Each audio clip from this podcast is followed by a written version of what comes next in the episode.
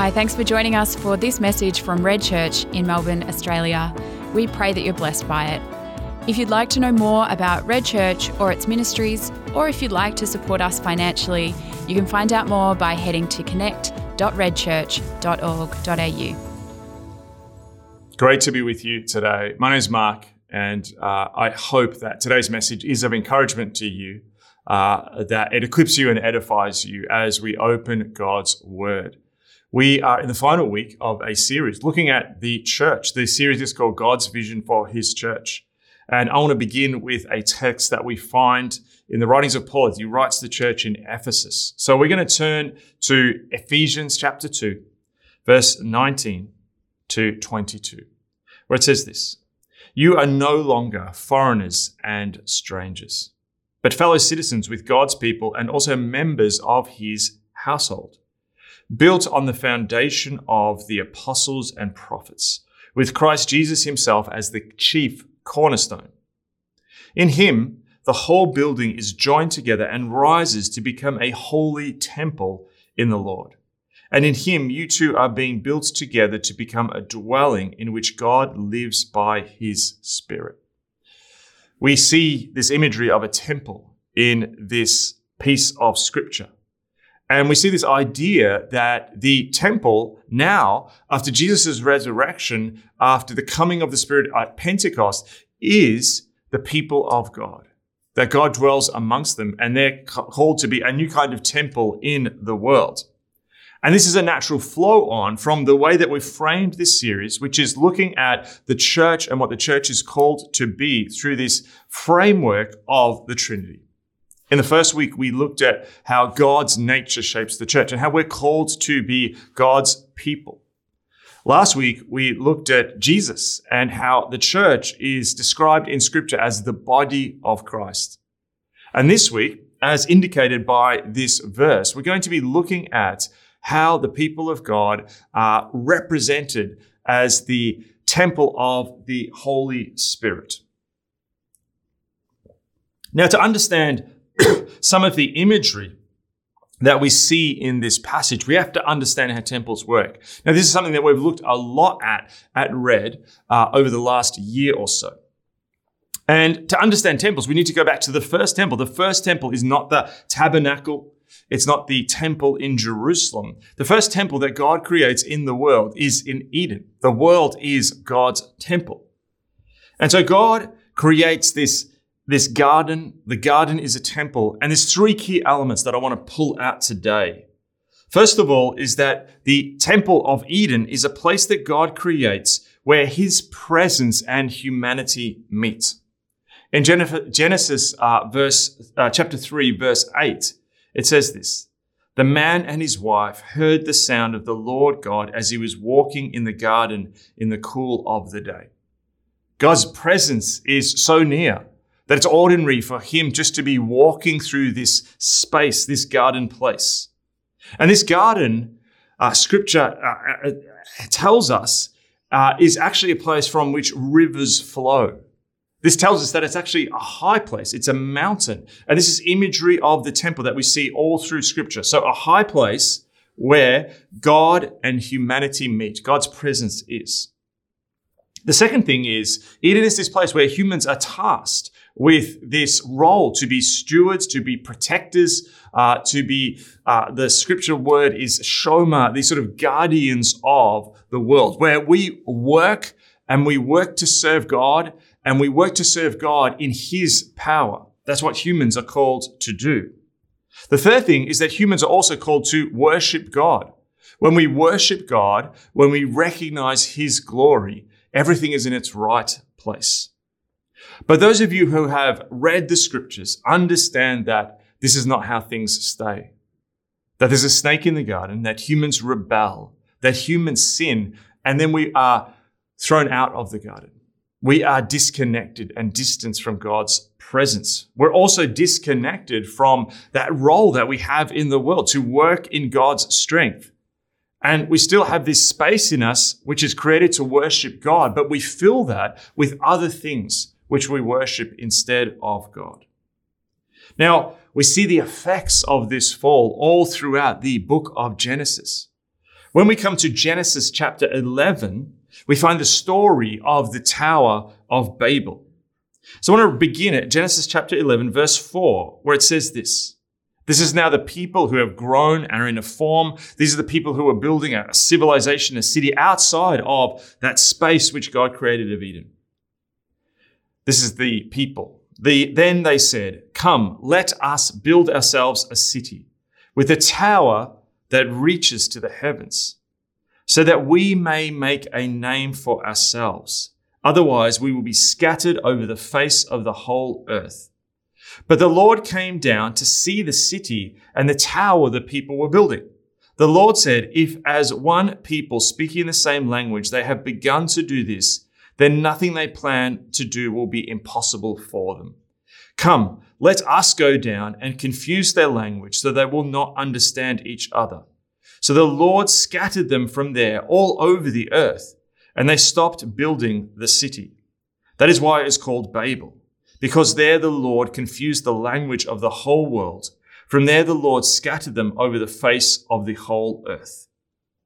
Now there's some really key parts I want to pull out of this passage. What we see straight away is that God creates this human community which is to live in his presence in the Garden of Eden. Adam and Eve are called to go forth and multiply. They're actually called to go forth with this task to work in stewarding creation and to do that in God's power. And through going forth and multiplying, they actually then take God's presence with them and they move out into the world. Part of their job is to go out into the world, to move across this planet and create that human community in communion with God.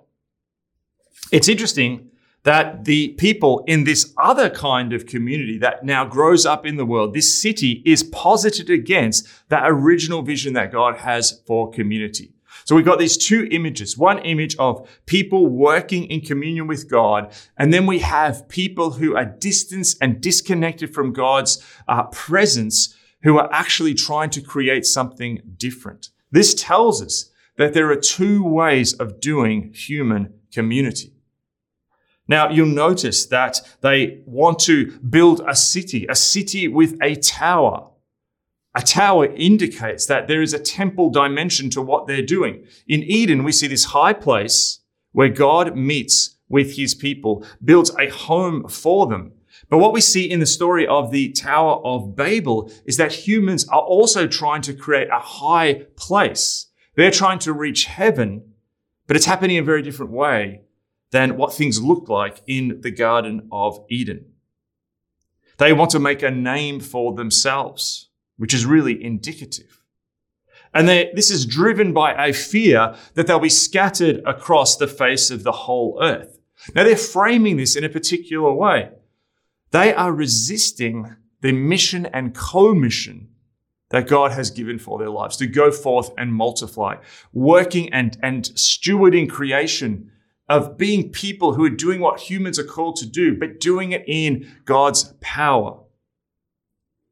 So, we see three elements. Just as we saw in the Garden of Eden, that God creates a high place, a temple where humanity and God's presence meet and dwell together. This is a place where God calls humans to work and work in his power. And then this is a place where humans worship God and his glory. What we see in this alternate human community at Babel is that they try and make a temple and reach heaven in their own strength. They then, instead of worshiping God, they try and worship themselves, make a name for themselves. They steal glory from God and try and place it upon themselves. Now, what's really interesting is just at creation, God comes down and creates the world and creates this dwelling place for humans to live in his presence. Is that we see in this passage that God's presence actually comes down. Now, this should be a good thing, but it's not really in this passage. Does this mean God's presence is bad? No. What it means is when humans are pursuing things in their own strength, worshiping themselves, walking away from the task that God has given them in disobedience. God's presence, which will come to those who are following Him as a healing balm an empowering presence. Here is actually something which then scatters people and God renders their plans asunder. And this tells us something really key to understand when we're talking about building human community, when we're talking about what it is to be the church. Human power resists the presence of God. They want to do it in their own name. They want to do it in their own power. They want to resist the call and they want to define this themselves to have their own autonomy. And therefore, when the presence comes, they scatter. Now, thinking about this story, this moment when all of a sudden they could speak in a common tongue, this human project where they tried to work at reaching heaven in their own strength, in these great civilizational projects that we see here at Babel. But then God comes and they speak in different tongues. Incoherence is the result of them trying to build this project in human strength. Now, I think there's a resonance to the moment that we find ourselves in. The 20th century was a time when people tried to change the world and create a global civilization in our own strength, where in a sense we reached heaven through technology and politics and culture. But where do we find ourselves at this moment? The great rational world, which people thought would slide towards a human progress, uh, a utopia, a kind of heaven on earth that we do in our own strength, is increasingly looking fragile. We are back at a Babel moment. We are at a post truth moment where the idea that humans could rationally all arrive at a truth together. I was reading today of a college professor uh, who was saying that increasingly he finds that it's becoming normative for incoming students in his classes to not believe that humans got to the moon and the belief that the moon landing is a conspiracy theory that was filmed in a studio somewhere in Hollywood is actually becoming really mainstream now. And part of the reason he said this is happening is we're at a post truth moment, but he said it's also we're at a post trust moment because increasingly trust in governments and trust in what uh, everyone else says in the world is met with suspicion and cynicism. And this means we come to a post coherence moment where it's actually really hard to agree on things. And sadly, we see the effects of that at this point in time in the midst of a pandemic when post coherence, post truth, post trust has deadly consequences. And so this Babel moment that we're in leads to confused individuals. It leads to confused societies. And it leads to a confused church. But this is where we need to go back to scripture because scripture has good news for societies, individuals, churches who find themselves at Babel like moments, scattered, confused, and incoherent. I want to read from Acts chapter 2, verses 1 to 6. Now, Jesus has died on the cross. He's undone the effects of sin that saw Adam and Eve cast out of the garden. He has created a way for humans through grace, through his act on the cross, to again be in relationship with God. He has risen from the grave on the third day, and he tells this nascent group, this scattered bunch of people, who scatter at the crucifixion and are sort of brought back together as they encounter the risen Jesus, who then meet in an upper room to pray. Note, high place, upper room. Says this When the day of Pentecost came, they were all together in one place. In Babel, we see scattering, we see incoherence. Here, we see the people meeting at a high place and they're all together.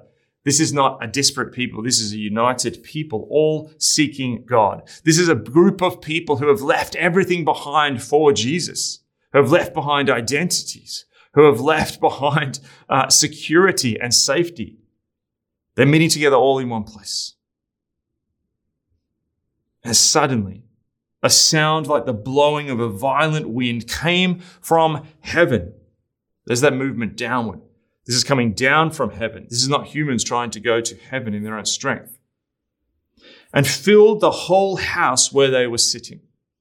They saw what seemed to be tongues of fire that separated and came to rest on each of them. Now think about fire.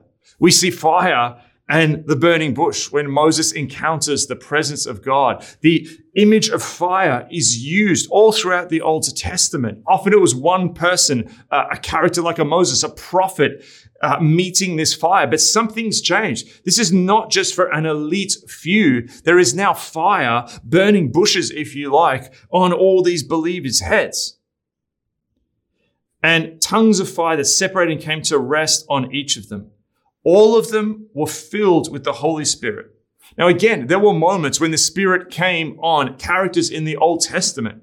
This was not a normative thing. It was a beautiful breaking through of heaven to earth. It was an act of God's sovereignty and grace. But what we see here is all of them, all of them are filled with the Holy Spirit.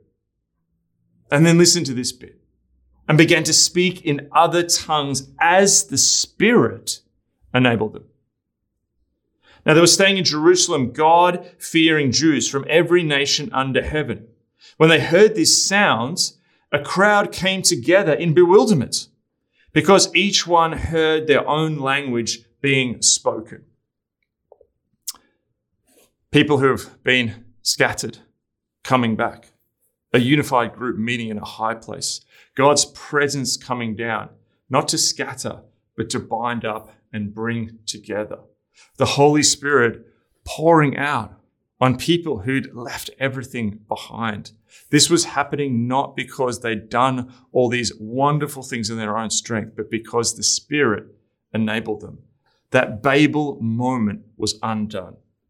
And we've explored this story in the last few weeks where we see that Peter then gets up and preaches this gospel message. And the scripture tells us that the people were cut to their hearts and asked, what must we do? And Peter says, repent and be baptized. And that beautiful image of the church, of them coming together, of acting like this image of the kingdom of God on earth, of sharing, of people being added to their number daily, of them learning from the apostles, the teaching.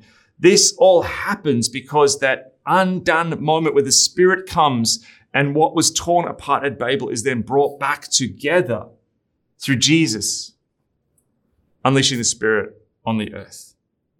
And so we see at this moment when the Spirit comes, confusion gives way to conviction. And this is, again, not a theory. This is not a book they release. This is actually seeing this stuff working in real life. Gordon Fee says this. Speaking of the early church here in Acts, their success lay with their experienced life of the Spirit, who made the work of Christ an effective reality in their lives, thus making them a radical alternative within their culture. So I just want to take you through these images. We started with this image of Eden, of people walking with God who understood that they had a call, they had a mission, which they were to do not in their own power, but in the power of God. A people who realized that they were created to worship and thus gave God all the glory, living in his presence.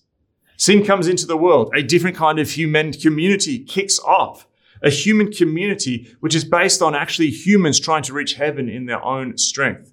Actually of self glorification, self worship of actually people striving and struggling and trying to find security and stability in their own strength. Now, that's the world in which we live. So the church, therefore, that we see here is again living out that Eden mandate, but we're now doing that in the midst of a culture which worships all those other things. But we then, when we are filled with the Spirit, become a radical alternative within our culture. And so we need, if we're going to be the church, we need his power and his presence. We need spiritual power if we're to do the church. To not do the church in spiritual power is a recipe for disaster. But power comes from his presence. And his presence in this living temple that the church is called to be dwells not in a building, not in the holiest of holies like it did when we read of in scripture, but his presence dwells in a people. But it's a people who realize the limits of their earthly power, who are living a radical alternative to the scripts of the day, which says, you must do it in your strength. You must find glory you must build a human civilization. You can reach heaven. And so there's this dynamic that we can see that to be the temple of the Holy Spirit as the church, as our human power and our limitations are realized, as we realize and give up trying to do this in our own strength, it's like that level goes down and the Holy Spirit's power levels come up.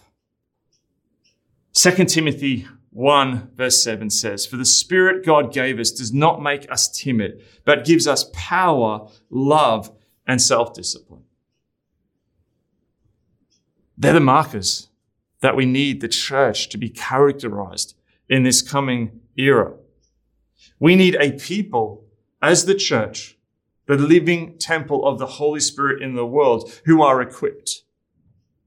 Not just equipped because they're naturally talented, Natural talents are great if they're pointed in the right direction and are serving God's purposes. But in the coming era, if we're going to communicate the gospel at this time in history, we need people who are equipped with the gifts that the Holy Spirit wants to give. And many of you watching today, if you have bent your knee to Jesus, if you have been filled with the Spirit, you are equipped with these gifts. And some of us, in a season like this of disruption and dislocation and even isolation, there's a danger that we allow the flame to flicker and go cold. But we need to ask the Holy Spirit to fan into flame those gifts within us.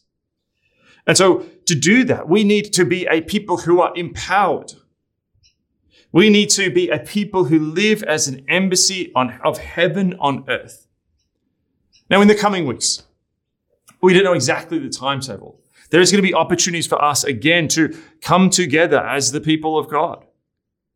And there's a bunch of practical things that must happen putting out chairs, arranging to meet where we normally meet, letting people know, organizing a service, all the usual back end stuff that needs to happen. But there's a danger that we're just going to go on and try and reconstitute and reconnect and replant and reestablish in our own strength. The invitation at this Babel like moment, where people are losing trust in the stories that the culture is telling, when all of a sudden people are again looking for a bigger picture and a bigger explanation, where there's this incredible opportunity and opening in the midst of a period of genuine suffering is that we need to be a church that's empowered. We can't do this in our own strength.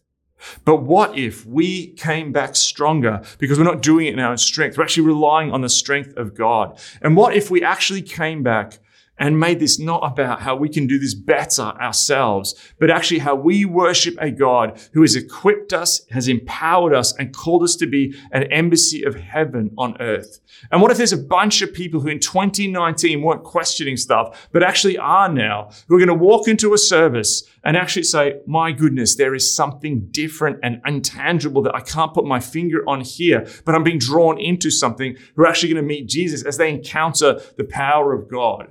And what actually, if those moments when we encounter the power of God, living as the holy temple in the world, that that then goes out, that we have that mandate to go forth, to be his people in the world, sent out, equipped, empowered, a walking embassy in the world, to take his gospel, to go forth and multiply to the ends of the earth. As we finish this series, three weeks, looking at what the church is, my great hope is you realize that we have an invitation to emerge from this time a different kind of people, a people empowered by God, God's people in a world called by his name, called out of what we've known, a people called to be the body of Christ in the world, his hands and feet, with him as the head, as the Lord over the whole of our lives, and a people empowered by the Holy Spirit, a living temple in the world, evidence and embassy of his heaven's presence amongst us. Let's not neglect this invitation. Let's not just snap back to what was. I'm not even talking in 2019. Let's not just snap back to what was in those periods we had of coming back for a little bit in 2020 and 2021. Let's step into the invitation to truly be the people of God in the next season because God has chosen you. He's chosen the church to be his partners with heaven here on earth. Let me pray. God, we want to thank you for your call. We want to thank you for your call on us. We accept it with grace and mercy, our own limitations, our own brokenness. The fact that you died on the cross, and when you look at us, you don't see our mistakes, our sin, our confusion. Instead, you see us washed white as snow. And so, Father, I want to pray that you give us a new heart for your church. Yes, we know there are endless examples of when the church has let itself down, let those who are part of it down, and let the world down when we tried to do it in our own strength. When we tried to seek glory ourselves. Father, may your church at Red, across Australia, across the world, emerge in a new way May we be a people empowered by your Spirit, equipped an embassy of heaven on earth. We can't do it, but you can. Lead us, we pray. In your name. Amen.